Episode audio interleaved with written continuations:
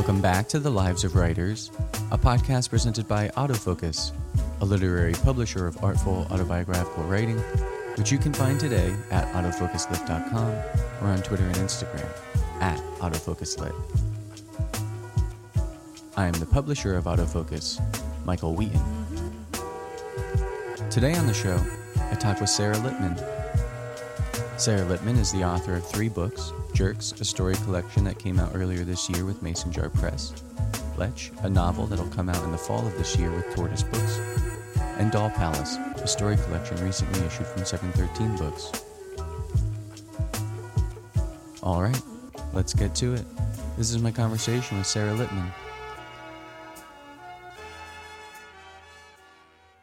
Ideally, I wake up really early. Um, like when I'm writing on a project, which I haven't been for a while, I'll wake up at like 4:30. That's not hasn't been happening, but ideally, I try to wake up between 5 5:30. Um, and even when I'm not writing in a project, which I, I haven't been, um, I'll try to do an hour of, of morning pages or just get like an hour of work done before um, I have to deal with my kids. I've got two teenagers um, who, you know, you would think would know how to set an alarm and make their own lunch and like wipe their own ass, but no, I love them. They're wonderful, but um, they. Uh, they are still very bleary eyed in the morning and, and wake yeah. up quite early. And so they need sort of that backup. So, um, so there's early morning writing or morning pages, which I have found to be an incredibly helpful practice, even when I'm not on a project, or especially when I'm not on a project, just to sort of, I, I feel like it's a cleaning of the plaque, you know? Um, mm-hmm. So,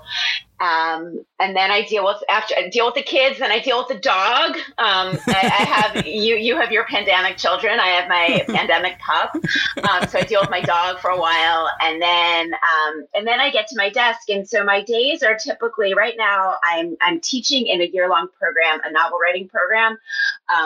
Out of Oxford, and and um, we're in the stage right now where I've had this cohort of of ten, and they're all giving me their um, their full manuscripts for evaluation right now. So I have a lot. I'm doing a lot of reading, um, a lot of manuscript evaluations. I do a fair amount of private editing as well, and mm-hmm. um, and then teaching. So um, that's sort of what the, the day jobs look like. Um, a lot a lot of reading of other people's work and, and editing and commenting on others work on other people's work. I'm often doing um, part of this year long program is um, regular Zoom conferences with students. So I'm sort of on my screen as most of us are yeah. all day, you know, in meetings.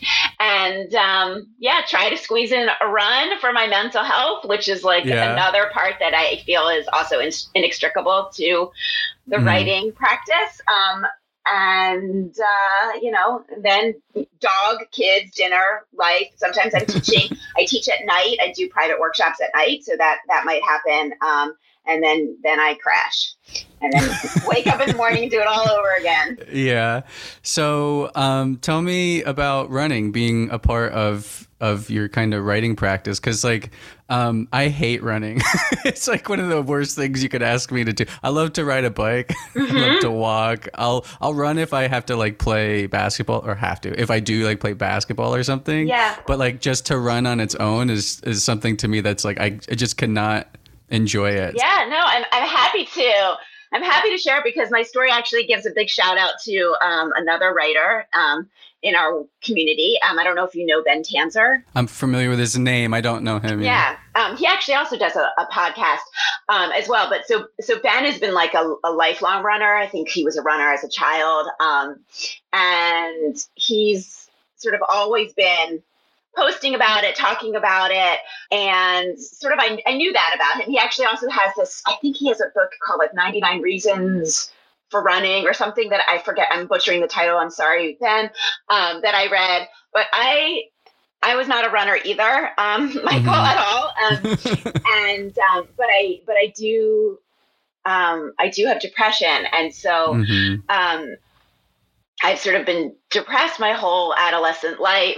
I mean, since adolescence, my adolescent life, as if I haven't gotten that far. um, but yeah, I hit 40 and largely inspired by Ben um, and just what I've been hearing about um, the mental health benefits. I started I started running at age 40. Hmm. Um, and yeah, it just sucked and was painful and all that stuff um, in the very beginning. Um, and then it's really annoying to say it, but all those things that you hear about running really do kick in. And so mm-hmm. I, I, attribute it to saving my life. I don't think I would have yeah. finished my novel if I hadn't r- been running. I don't know that I would, I, I just don't know that I would be still at the whole writing life, even if I didn't mm. have this outlet. So, um, you know, you hear, I mean, obviously, so there's the mental health benefits in, in terms of, you know, and obviously I'm not a mental health professional. I'm not prescribing anything, but for me, it's like the magical elixir. Um, and um, I mean, better than I'm also, I should just disclose, I also do take antidepressants. I don't want to, yeah. like, you know, but, um, but even, but even more so, I mean, the, the running has been so, so helpful, but it also, it's, it's true. It's like when you're not on the page, I mean, this is what they say about, you know, your podcast, the, you know, the lives of writers. It's so much of it, so much of our writing is in this space around the work right right and so mm-hmm. and so yeah when you're running and you're not staring down the the screen staring down the manuscript or you know have your nose in a book it's amazing what bubbles up and emerges and what you can kind of attach to in sort of a meditative way that feels playful and yet also just really entertaining like when you're on a long run you know to be following yeah. that kind of, you know but not it's not like i'm always running and thinking deep thoughts at right. all.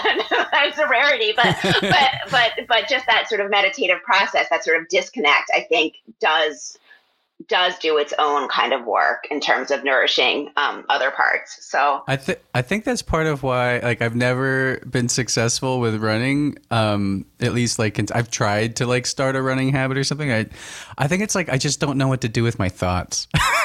like I don't know how to have the how to have thoughts that are like detached from like my calves are in pain. Right. Or you know what I mean? Like I or like when I'm not feeling like physically in pain, I'm like, all right, what am I supposed to think about? I'm I like just thinking about like my legs are moving? Right. like I'm, not, I'm not sure what to pay attention to. Right. So do you? So you tend to focus on the work, or you don't really focus on anything? You just kind of like, as you said, kind of like meditating, like kind of watching the thoughts kind of pass in and out. Okay, that makes me sound way more zen than I am, which is um, no. I listen to um, really trashy '80s hair metal mostly. Yes. So I have like the, this one. Again, I, I guess it's kind of taken on a meditative quality, but I have one shitty but like eight hour long playlist and so i basically just listen to and so it's that music there's a certain there's i guess it's the that beat of 80s hair bands that's maybe um, tied to my own pacing. So yeah. I can, you know, so I do, I, I can't, I actually was just talking to someone, um, a, a dog, a dog friend, and he's, I mean, granted he's all of 25 but he just ran his first marathon and we were talking about it and he was saying how he basically just counts his steps his paces like mm-hmm. that is not me no no no yeah. you know i have to be i have to be fully distracted with like good um you know angry angry music and um yeah. that's uh yeah that fuels me for sure. But it's in that it's still in those spaces. So i think that i'm listening to the music but and i am listening to the music but but all this other stuff i think happens subconsciously as well. And mm. um and i also do plenty of you know thinking about the various injuries that I've incurred along the way. Um, well, but I think it's, I don't know, that's like the masochism. I mean, in terms of the parallels between writing and running, there's a similar, there's a similar like pacing. It's a similar, um, you know, being comfortable with being uncomfortable, you know, like mm-hmm. it's starting mm-hmm. to sit with that discomfort. Um, I think it's similar. Um, yeah, I actually like wrote a whole article about sort of those parallels oh, yeah? because, um, yeah, I think that that's kind of what we do, right?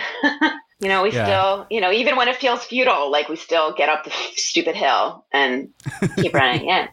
So tell me about like getting into reading and writing. Like, have you always been a writer? Like, you've been writing most of your adult life. Were you writing as a teenager to kind of work your way through some of the depression that was starting to kind of come to the forefront? Yeah, I mean, it's interesting. It's I was just actually in my hometown, in my parents' house um, in Philadelphia, over spring break, which we just had, and um, I was with my kids, and my parents are, I mean, bless them, love you, um, very dysfunctional, and they have a very, very dysfunctional and toxic marriage. Um, and they're so loud about it. And I think that's what made me become a reader. Like, I feel like I was such a early and obsessive reader because that was a way for me to sort of retreat and disconnect mm-hmm. from everything. And my, actually my son said that when we were all at my mom my parents house last week. He was like oh no wonder. No wonder you make i get it. I get you now. I get it you know? So i think it was always you know the reading first as a child. And and then there were certainly certainly some formative books that i remember reading as an adolescent that made me think oh like I, I would like to do this maybe.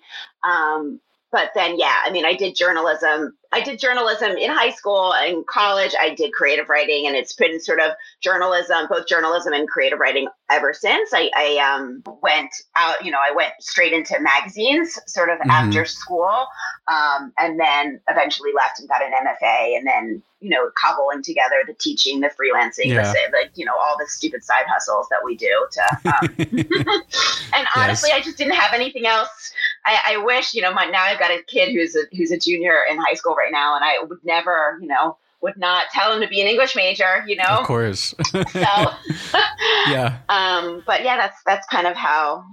So it was always, it really was always writing. Um, but um, I did think that I was going to probably stay in magazines longer um, than yeah. I than I did. Um, what what brought you out? Oh, how much time do we have, Michael?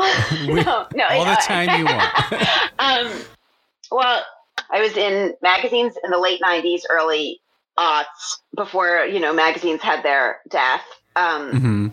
So it was really fun in some ways. I was actually at GQ magazine.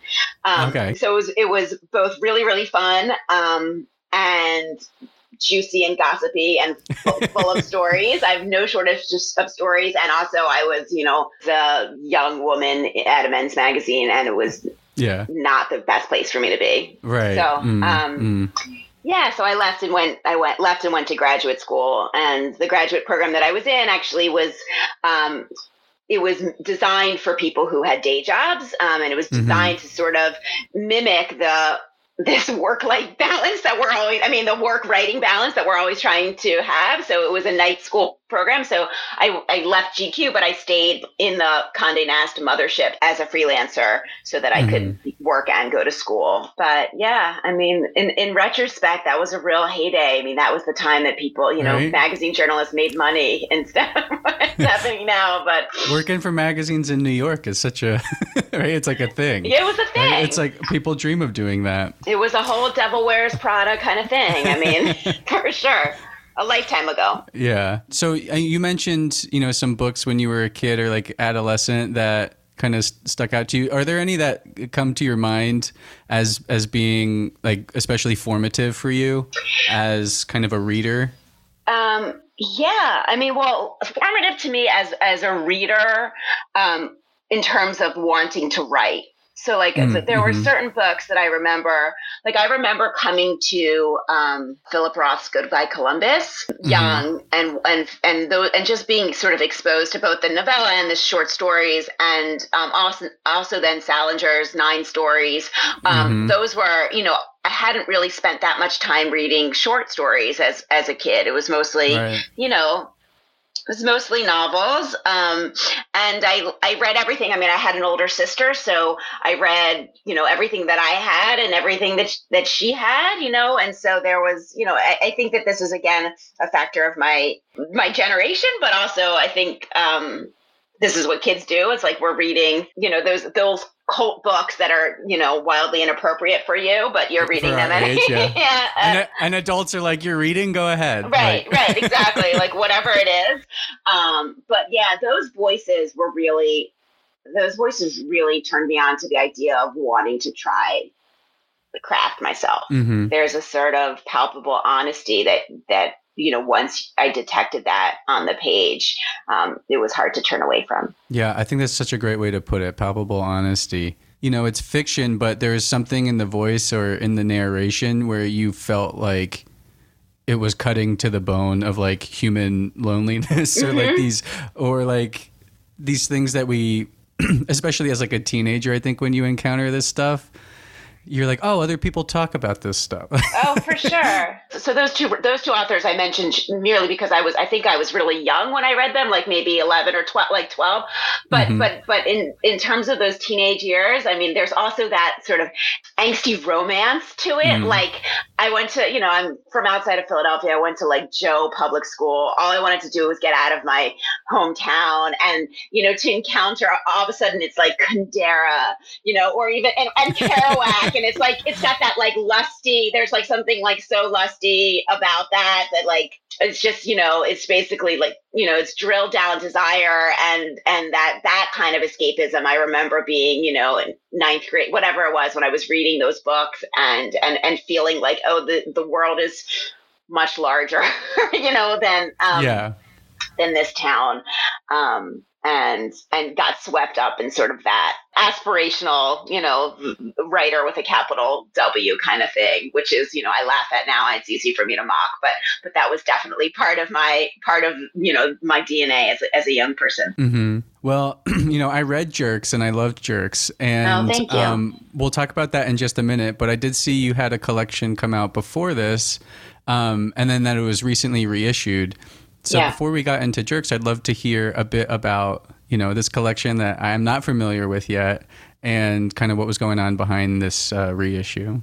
Yeah. Um, well, so um, my collection, Doll Palace, came out in 2014 um, on Dock Street Press, a press out of Seattle and uh, I think I was maybe their third title. And um, just a side note um, about this book, which I've you know talked about, um, and not it's not that interesting necessarily at all to talk about, but but um, you know because you're a parent to eat to young kids and you know struggling with that whole impossible balance, especially through the pandemic.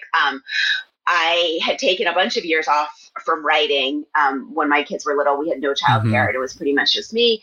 Um, and so Doll Palace came out of um, came out of stories that I wrote when I found myself stealing those minutes, um, returning to the page, and and really what got me back to the page after a, a number of years away was flash fiction, mm-hmm. because I found that um, well, short stories, but especially short, short stories allowed me to kind of get in and get out and stay on top of things. And they felt so much more manageable to me than a long, sustained, unwieldy narrative. So th- those stories, that's that's how that book was was formed. Um, and so it's it feels deeply personal to me because it's um, it came from a, like a difficult space, right? It came from a um, 20 minutes here and there, right? Um, and um, yeah, so it came out on Dock Street, and then um, Dock Street Press went under.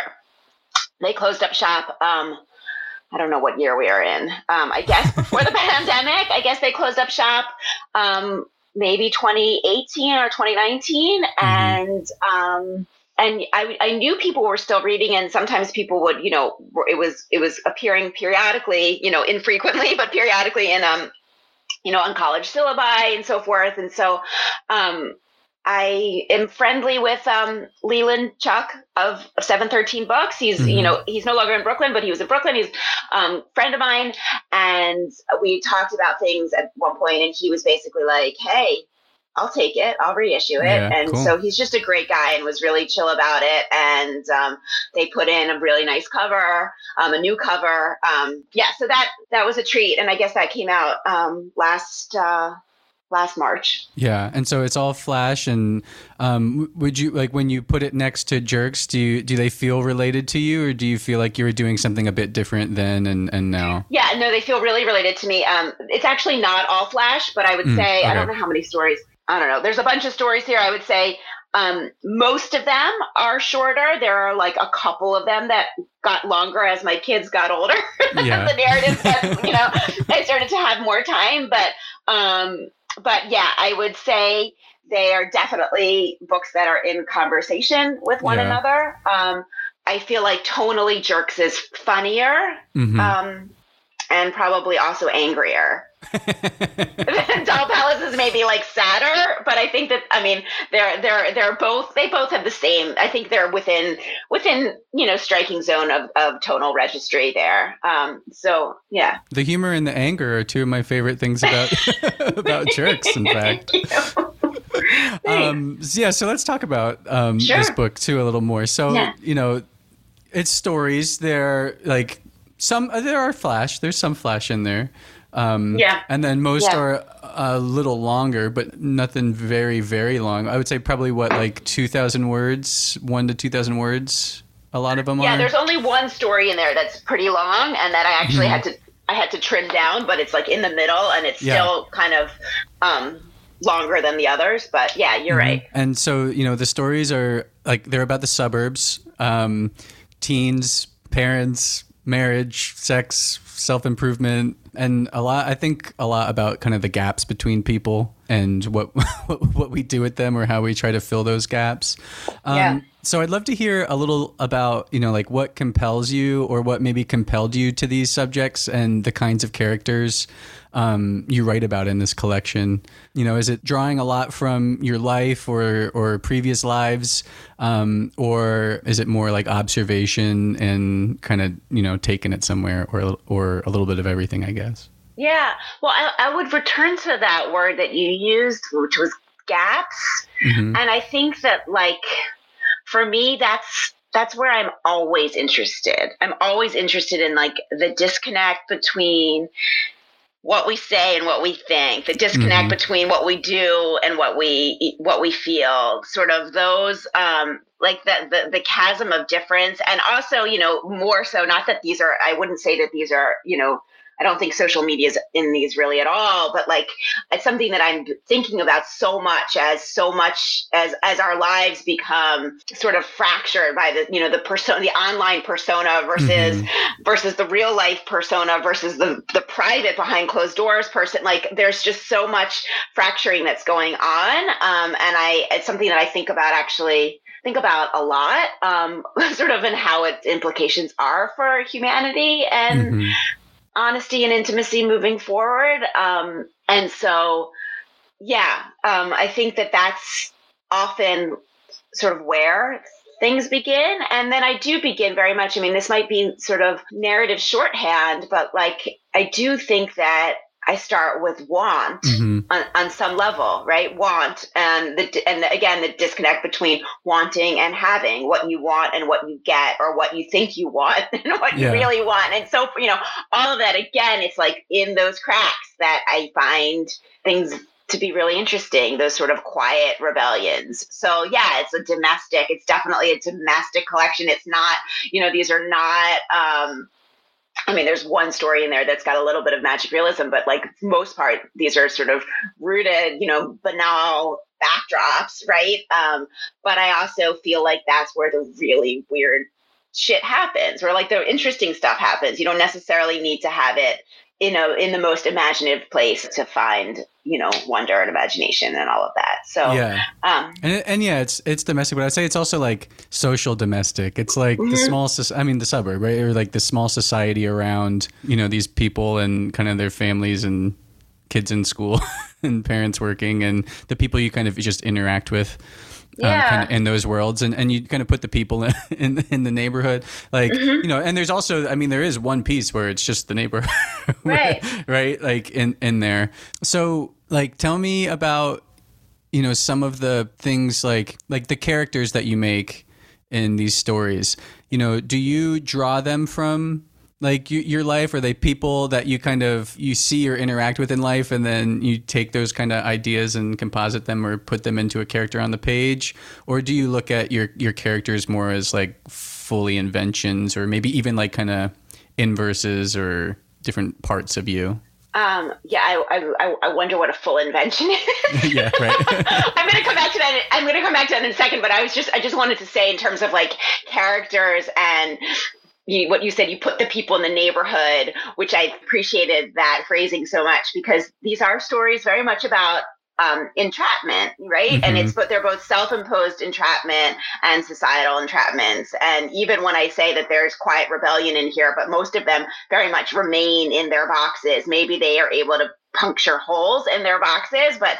they're not really. Um, I do think that this is a um, the stories of transgression um, to some extent, but they don't. You know, they transgress and then they kind of you know stay with within um, they don't necessarily sort of transcend their yeah. their their um, shackles. So, um, so that's you know that's part of it too. That's I think really interesting. Like, and maybe that's reflective of my worldview, which might be somewhat grim. Um, that my characters don't break free in sort of a epiphanic way, right? And that it's not particularly uplifting. Um, but that is reflective of my worldview. And I will say that I also, these stories came out. Um, I was writing most of them during the election, after the election, when things felt particularly sort of suffocating and um, narrow and and and imprisoning. And so um, and so yes to go back to your question about characters and where characters come from i mean i think we all use the world around us i think mm-hmm. every writer is drawing from the world around us even you know even fantasy writers and you know sci-fi writers i mean it's still we're all very much drawing from you know the waters that we have um, that are around us so so for sure you know it part of it is you know observing person behind you and you know getting a cup of coffee or on the street. I mean all of that is is so rich. Um but certainly like yeah so you you can one might and i have no problem with this and you know i you know take a take a gesture that's familiar or belongs to someone or steal a phrase that belongs mm-hmm. to someone but then it very much becomes you know i don't want to get too much into the bad art friend um, discourse but like then you you make it your own i mean that's what fiction right. is right i right. mean so um I, it would be disingenuous for me to say that like again this whole idea of sheer invention like what is that I, that would be disingenuous but but at the same time once once we're pulling they these characters become very much who they are, um, distinct and separate from from any other touchstone. Yeah, I think about kind of the um, the narrators in the book. So I mean, there's a lot of first, and there's and there's I mean, there's a lot of third too. I mean, there's both. Mm-hmm. Um, but what strikes me in your work, and I think part of what makes it funny, is I feel like while the narrators are like very familiar and understanding of the people in the world, there's like this like there's like this like distance I think, or like a remove. There's like both like a criticism, I think, behind behind the narration, but there, you know, yeah. there's also a love there too, and an understanding. But I think that's kind of what makes the work funny to me, is that kind of like narrative distance, like a part of it, but also like partly alien to it, and just kind of like kind of like a wow, these people are. it's kind of a wild thing. So I don't know if that you know resonates with you or makes sense to to how you see your narrators, but I wonder if you speak a little bit to that um, distance, or if you don't really see it that way, kind of your your closeness to it. Yeah, I mean, I would say you know, so on the one hand, you know, these are these are hyper aware, super sort of, uh, you know, super like self aware and self conscious in some ways characters, right? And so um, there's that. That's um, and but but you're right because they feel. Um, and again, I'm like generalizing for all of them, but, yeah, but I think it's right. fair. But like they feel both alien from themselves at some point like mm-hmm. like like they are able to watch themselves in move around you know so they have that you know that perspective and they also feel isolated from or or distance from the people people around them and often the people to whom they're supposed to feel the closest they feel for the mm-hmm. farthest from um,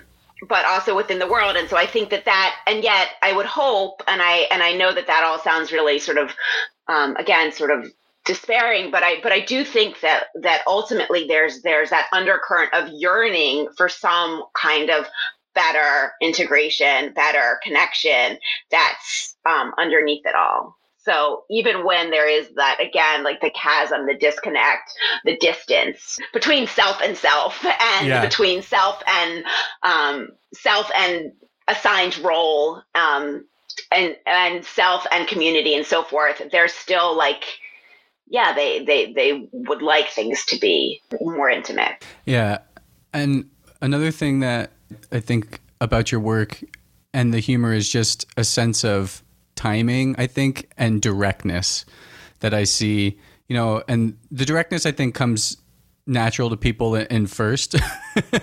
um, but I find that in your third person work too, there's that level of d- directness and timing is just so important to like the the voice and and the energy of the prose.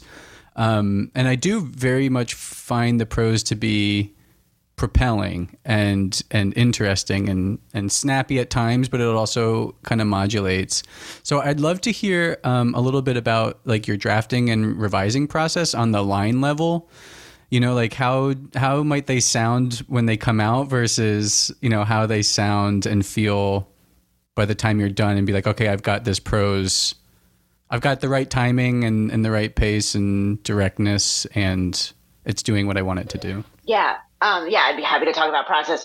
Um, so this book, you know, I call it like, you know, it's this book of transgression, but it was also, you know, it's a book of transgression, but I was, it's also my cheat book. So like I was supposed to be, supposed to be working on this novel, which, mm-hmm. um, I was, is very difficult for me. I'm, I don't identify as a novelist at all. And so when I would find myself in a tough spot, um, I often would just try to bang out a short story. And so I do feel like, again, this goes back to Flash and this goes back to how we approach the page, but and also against the backdrop of sort of our political climate and so forth. I just didn't feel like I had time for the bullshit. Mm-hmm. You know, mm-hmm. and so I, I didn't, you know, there's not a lot of wind up. You're right. And maybe it's a directness, but like, I think that that was, you know, if we're not, if we're not honest on the page, if we're not saying what we want to say, but you know, through character, not in a sort of didactic or moralistic way um, at all. But like, if we're not, if we're not arriving there, then you know, why should we expect the reader to kind of drag their feet to get there too? So, mm-hmm. so that's that's what I wanted to say about just um, immediacy. But yeah, and so in terms of process, um, I would say again, like I get, I'll, I'll get a, I'll, I get a seed of a story or you know something that kind of it feels feels like an idea maybe. And i usually have a vague knowing of oh this this is going to be a flash or this is going to be story length or oh shit this is going to have to be longer you mm-hmm. know so I, I usually know that those that feeling. Again it's just sort of a feeling um, that I'll get. But then when I when I actually sit down to draft, um, I try to draft longhand initially, and mm. it's it's vomit. Um, and I'm I'm a big fan of that because I feel like again that's where you're. I'm just trying to chase down that um, sort of the honest imperative at the heart of the thing, you know, and if I can capture that, then I'm not worried so much about, um, you know, sentences or all, all of that. So I'll do a very fast, I'll do a very fast draft. Um, but then, but then I will edit. I would say, you know, 90% of my writing is editing, um, mm-hmm, yeah. probably higher, probably like 95% of my editing, of my yeah. writing is editing. Um, so I will, I will cut and cut and edit and so forth. But if I have a, um, but yeah, that's how I work. So um, it's not the most efficient, but yeah. Um, and you know, another thing that strikes me about your prose is for how um, tight it feels, like how lean it feels. It still also feels very conversational in its language. Like when you when you write from the point of view of a teen, like it's convincing. Like you, yeah. yeah, I think you do. I think you do that the adolescent POV very well. Um, as you were talking earlier about like Salinger or, or Roth or something like that, uh, it made me think of some of those pieces that you know definitely felt I guess colloquial for for lack of better word. Um, is that something that you know you think about consciously as like trying to maintain that voice, or do you think that's something that's just kind of like it's just kind of naturally your voice to talk like this and and to write like this, and not to kind of separate them? Yeah. Well, Michael, thank you so much for picking up on that. I really appreciate it. I actually just wrote an essay recently on this very thing. Um, oh, really? And yeah, the essay is called "Sound Like Yourself."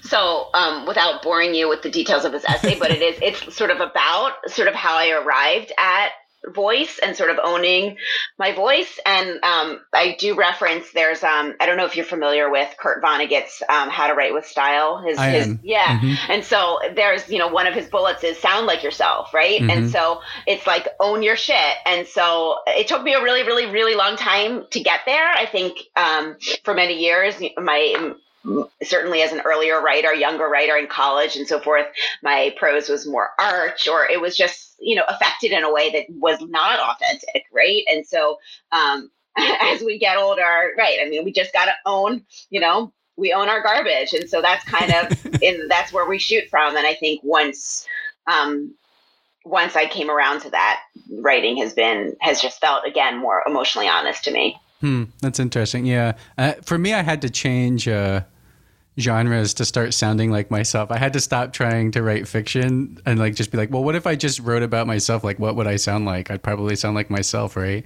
Right. And I haven't tried going back to fiction with, with it, but it, it's it's amazing to me when someone can find that in fiction. You know, because you know, there's just so many possibilities and ways.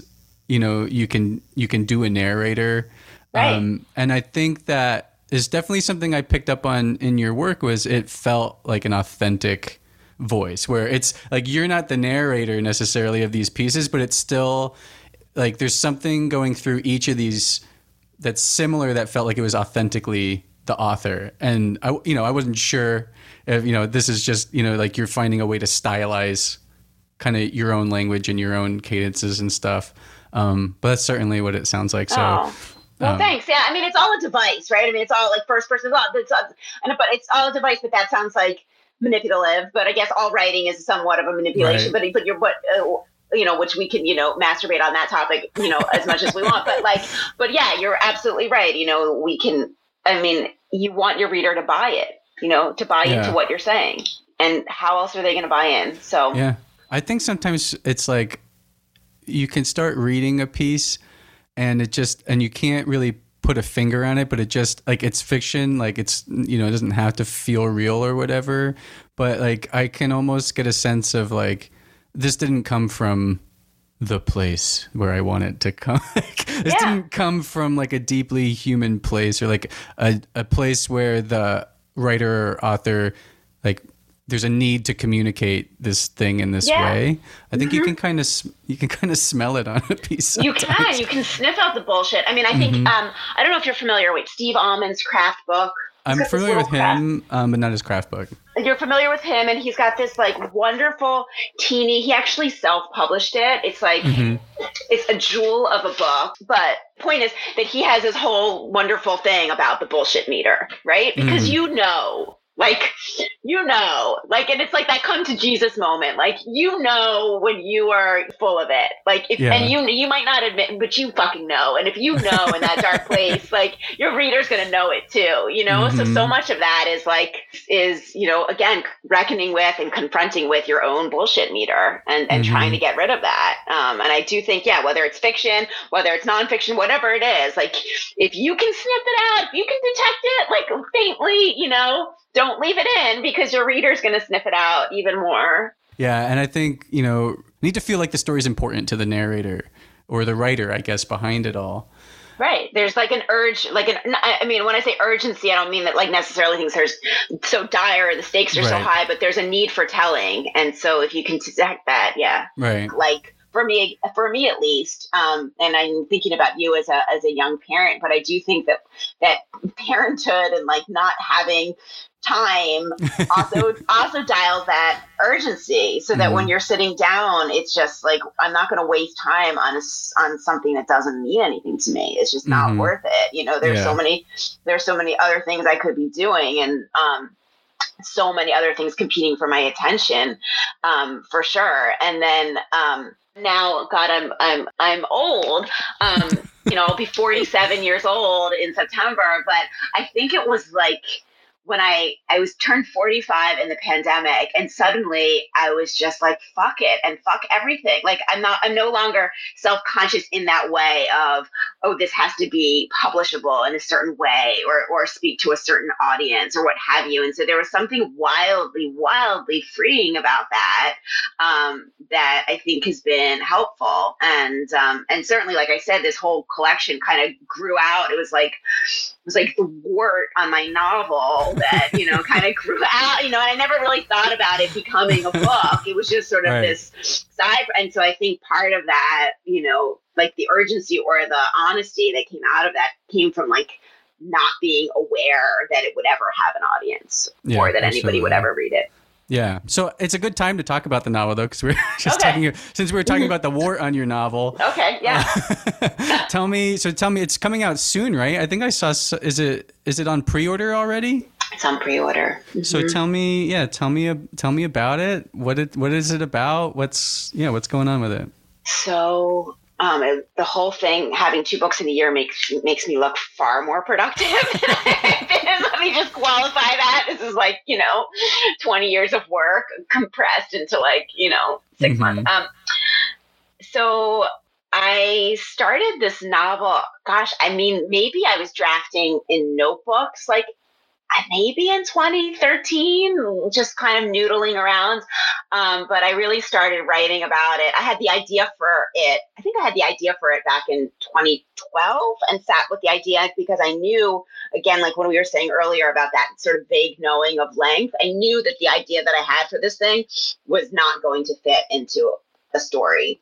And um, yeah, and so it was a very, very, very long process of drafting. Um, drafting and then cutting and then rewriting and then cutting and then now it's five points of view um, but it started off i think it started initially as two points of view so um, it just has changed and changed and changed over time um, it's called Lech Here's Mhm. ta-da! Um, and it's uh it's about the so the so the log what what you how am I going to pitch this? It's about the potential sale of a property in the Catskills in the summer of two, 2014. So right before Mhm. Trump was elected, um, and it's about the potential sale of this property um, that's owned by two different families and the fallout of of this sale, this potential sale.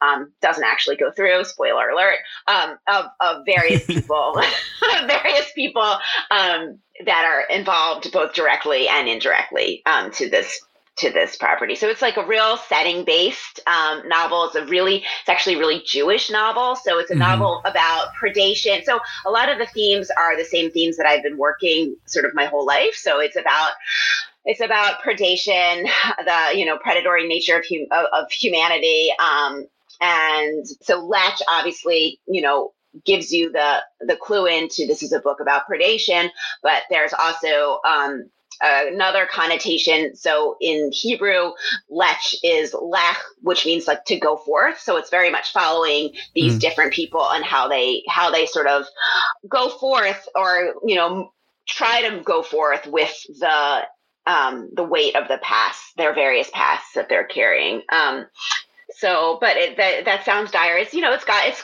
I think it's funny. It's funny and sad. Um, I hope. Um, but yeah, I'm excited. I'm nervous about it. It's uh, it's it's a struggle, and I really sort of taught myself how to write a novel. I'm not I'm not a novelist. Yeah. It was a very humiliating, not humiliating, very humbling. Um, also somewhat humiliating, but but but it, but it was a whole thing. Um, it really um, it took a lot out of me at various times, and um, yeah. So my, I guess my question on it is like when you're working on a on a book for that long and kind of modulating the intensity, I guess, uh, uh, on on your commitment to it. How do you like we were talking about like retain that immediacy or that kind of like underlying need to tell the story? Like, is it just you kind of learn the rhythms like when it's not there you just don't do it and when the passion's there you do it? Or you know do you do you keep working through those periods where you're like maybe the urgency isn't here and i kind of just need to work on this? Um yeah so how you know how do you how do you kind of manage you know a long project like that and trying to still tr- trying to keep giving a shit about it Yeah. know, over the years Yeah, well, oh, this is going to be a great little therapy session for us now, Michael. uh, as you know by now, I have no filter, so it's okay for the. Um, uh, yeah, so I, I would say, I mean, I like I you know, the the the spin on it is I learned a lot. I, I would not do this again and have it Mm. take this many years. Um, I did fall into many periods of despair. Um, with the book, um, particularly, you know, I I conceived of the setting and a lot of the big things before Trump was elected, but once Trump was elected, it colored things in a certain way for me. Um, you know, I'm always, you know, it's you're like always grappling with futility, and then you come to the end of the struggle with futility and realize you're right. Like nothing fucking matters. Nobody cares whether you're writing this book or not. But if uh-huh. you're still going to write it, like if it's mm-hmm. still going to come and gnaw at you. So I would, yes. I mean, I would. There were periods of time that I would put the project down. Um, and again, we talked earlier about that bullshit meter. I had to have some, you know, honest moments of, well, maybe maybe it has run cold and maybe this isn't the thing and maybe it doesn't you know and so there were there were periods of that um, for sure um, but once it you know and so i would wait for it to kind of whisper in my ear again um, and then ironically you know so I did. Then I did. You know, I had my first draft, my shitty first draft, blah, blah, another draft. My agent, you know, back and forth and wrangling it, and you know, she didn't. You know, times she didn't love it and so forth. And all all of that you know again we can say that for another day. Um, and um but then at the very end like once it found once i found um, jerry at tortoise and we were doing the final push like it was it was very intense um the final revision over the summer. So, you know, I sat on it, I sat on it, dragged my feet, dragged my feet, dragged my feet, and then, you know, two months of the summer, and I really tried to get it in in its shape that it's in now. Um, yeah. So I, I don't know. It's like if you give your, I'm someone who always needed a deadline, I guess, because I had, you know, as journalist, but it's the kind of thing that, you know, if someone said you have a year to write this thing, I probably would have yeah. been able to do it. But it's the it's that like indeterminate. I'm working yeah. on a novel, you know, like okay, yeah. you know, who cares, kind of thing. It kind of makes sense to me too. Like when the work's getting done very slowly over those years, like the only way you're going to finish it is with a really big last intense push.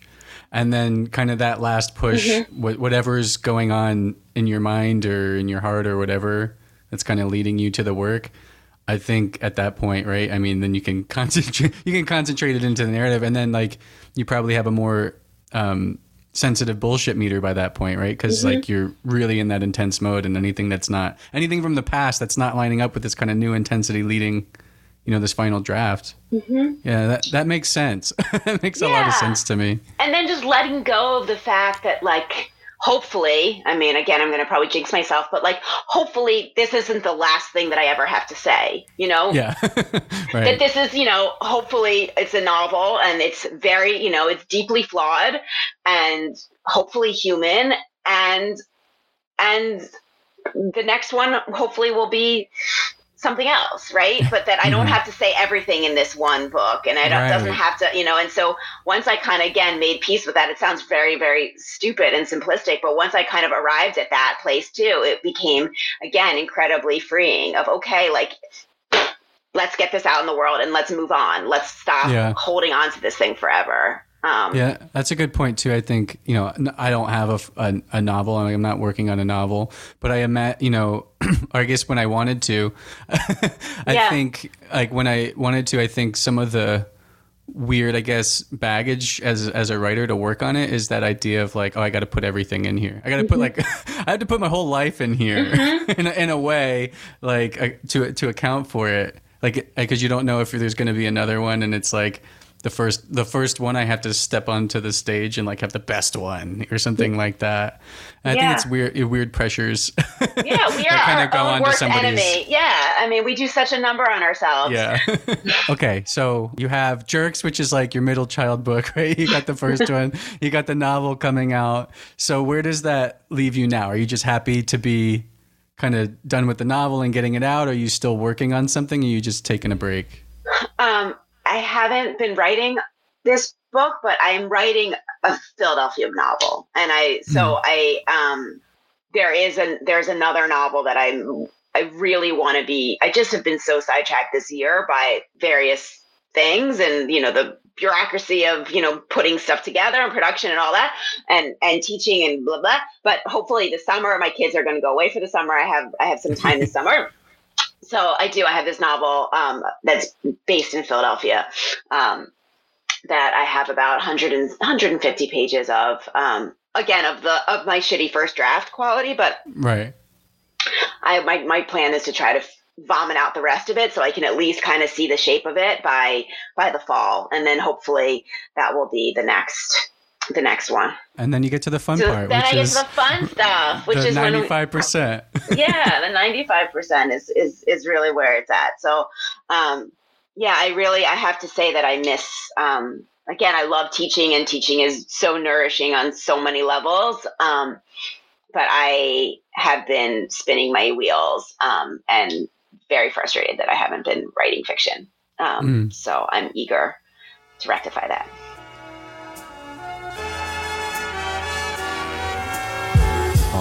That was my conversation with Sara Lippmann. Go check out Jerks from Mason Jar Press, and while you're at it, pre-order Lech from Tortoise Books. And as always, go check out autofocuslit.com. You can read the latest issue of the online mag, get a feel for some of our books, maybe even buy one. Okay, that's it. Thanks for listening. Till next time.